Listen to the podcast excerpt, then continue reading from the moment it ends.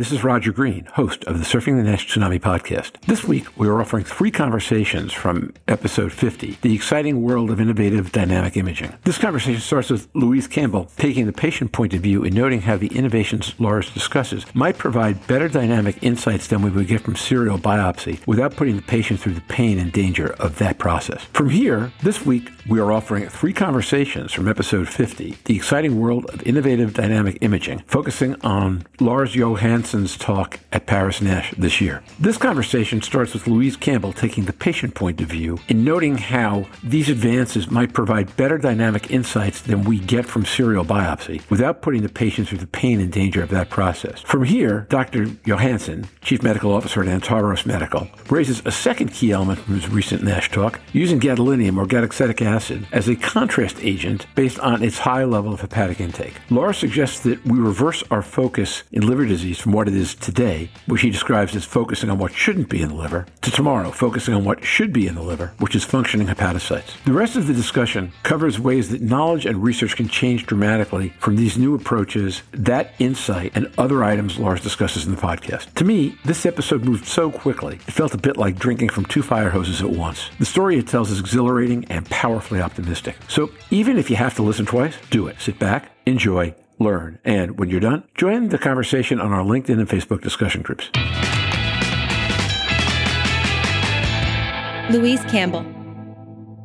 Louise, what you thinking? I was just fascinated by listening to all. I didn't um, go to Paris Nash, sadly, but it potentially offers a really valuable opportunity to move beyond liver biopsy eventually. The imaging techniques, the ability to monitor liver tissue and its components and changes becomes a real reality that biopsy doesn't offer us because people don't want to do too many serial biopsies. It allows us potentially to look at the long term effects of all these medications, of changes to people's histology and liver condition over time, irrespective of whether or not it would be a pharmacological agent. If we do lifestyle monitoring, these techniques, if they become real and we can monitor that change, it offers us to be able to monitor all those changes in individuals, no matter what the solution is we choose to see how effective it is. And some will suit others more than others. And I suppose that's for me anything that reduces a patient's need to undergo biopsy and any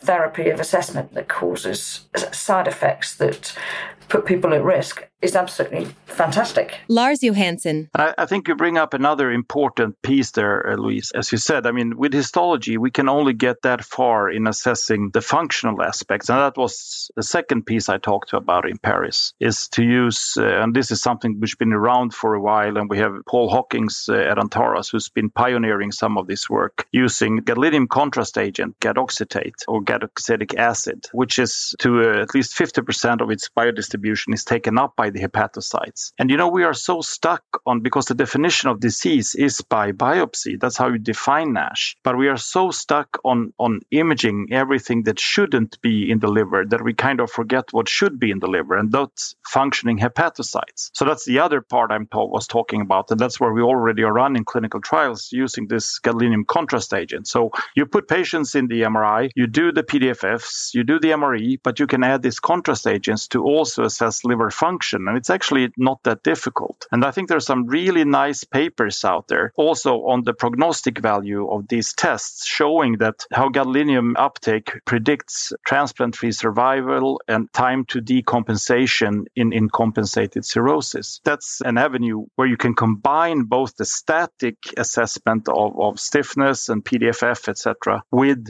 the functional assessment of the liver. So I, I, think that's very exciting for the future. One of my particular fascinations personally is the whole idea of dynamic systems. And one of my real frustrations when I got involved a couple of years ago with fatty liver was that by definition, um, histopathology and biopsy is a very, very static read. You get one small slice, you get it only on a couple of occasions. Uh, what you're talking about here, and after Stephen's answer, I'm, I'm going to create a section I'm calling Dare to Dream. We'll come back to it. But what you're describing is the ability to use imaging to capture all the dynamics of the liver at multiple different levels. I mean, not all, but a significant capture of the dynamic of the liver, which makes everything we're doing infinitely more efficient because we actually know where the target is and how it morphs. Yeah, I think you're right. And I think it's really a fundamental thing when you think about it conceptually that, I mean, the liver has a fantastic capacity to, to regenerate. And when that doesn't happen anymore, obviously that's when you start to, to, to get in trouble. And that's why I think the number of functioning hepatocytes is a very good marker. And I think that's also why it has such strong predictive value of future outcome. If you have very few functioning hepatocytes, you are in much worse situation. That doesn't mean that it still has a clinical manifestation in terms of decompensation. You may even be at the subclinical situation, but but I think that's why it has such strong prognostic value. Stephen, come back on, on, on the comment that Lars was asking about, but then I'd like you to lead us into a section that I hadn't planned on called Dare to Dream, which is what kinds of vistas can you see, you first and then all of us, see opening up from what Lars is describing? And Lars, what I'd like you to lend to that is you mentioned other areas, subclinical, we haven't even commented on yet. So if Stephen could talk a little bit about Dare to Dream and Louise could, and then you could give us a flavor, and maybe me, depending if we have time, give us a flavor of what's out there,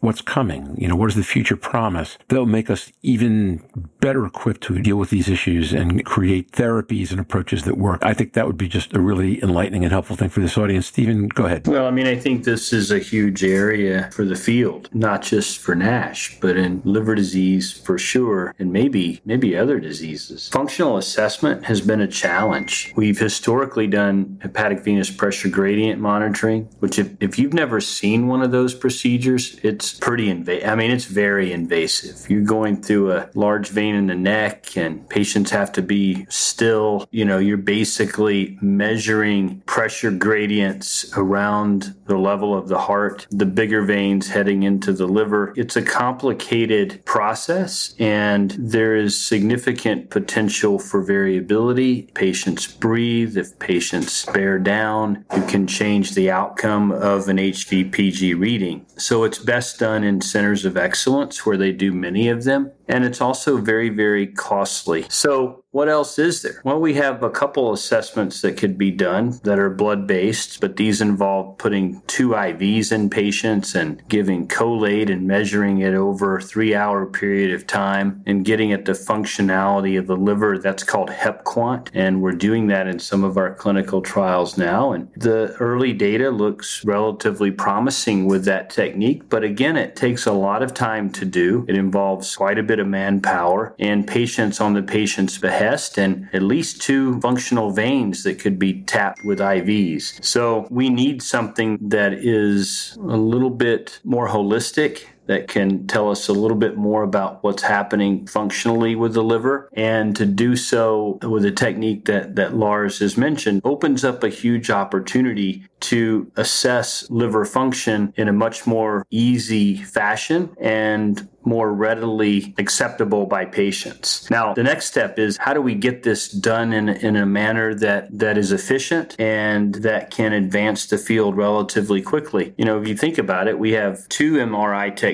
currently that are working in this arena. One is MR elastography and the other one is, is multiparametric MRI. In the sense that with CT1 scores above 840, we know that's linked to a long term negative outcome. Whether it's liver related outcome or cardiovascular or something else, that type of granularity still needs to be delineated. And furthermore, the time period to decompensation is yet to be delineated and is a score of 1200 worse than a score of 840? And if so, by how much? We don't know those details yet. With MR elastography, with more data recently coming out from Alina Allen, we know that a KPA of 5 equates to a 20% chance of decompensating over three years. And if the MRE is 8 KPA, that it's 40% over three years. But but that's kind of the extent of our knowledge with that right now. So could we fast forward here and ramp up our discovery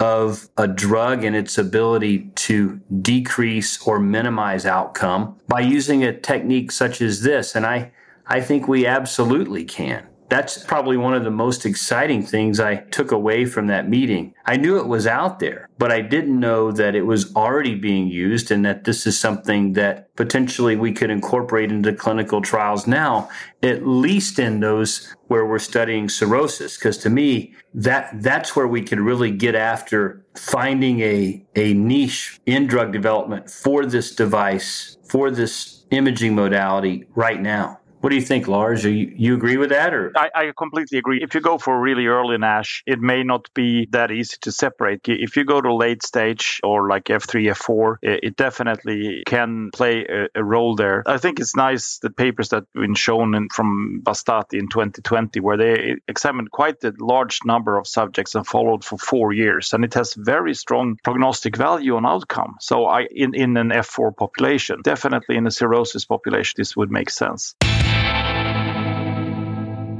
And now, back to Roger. We hope you've enjoyed this recording. If you have any questions or comments about the content of this conversation or the others or the entire episode, please send an email to questions at surfingnash.com. We will be back next Wednesday, October 20th, to discuss fibrosis with Scott Friedman, who Stephen has described as the father of fibrosis. It should be as enlightening and energizing as this week's episode. I hope you'll join us then. Until then, stay safe, surf on, see you on the podcast. Bye bye now.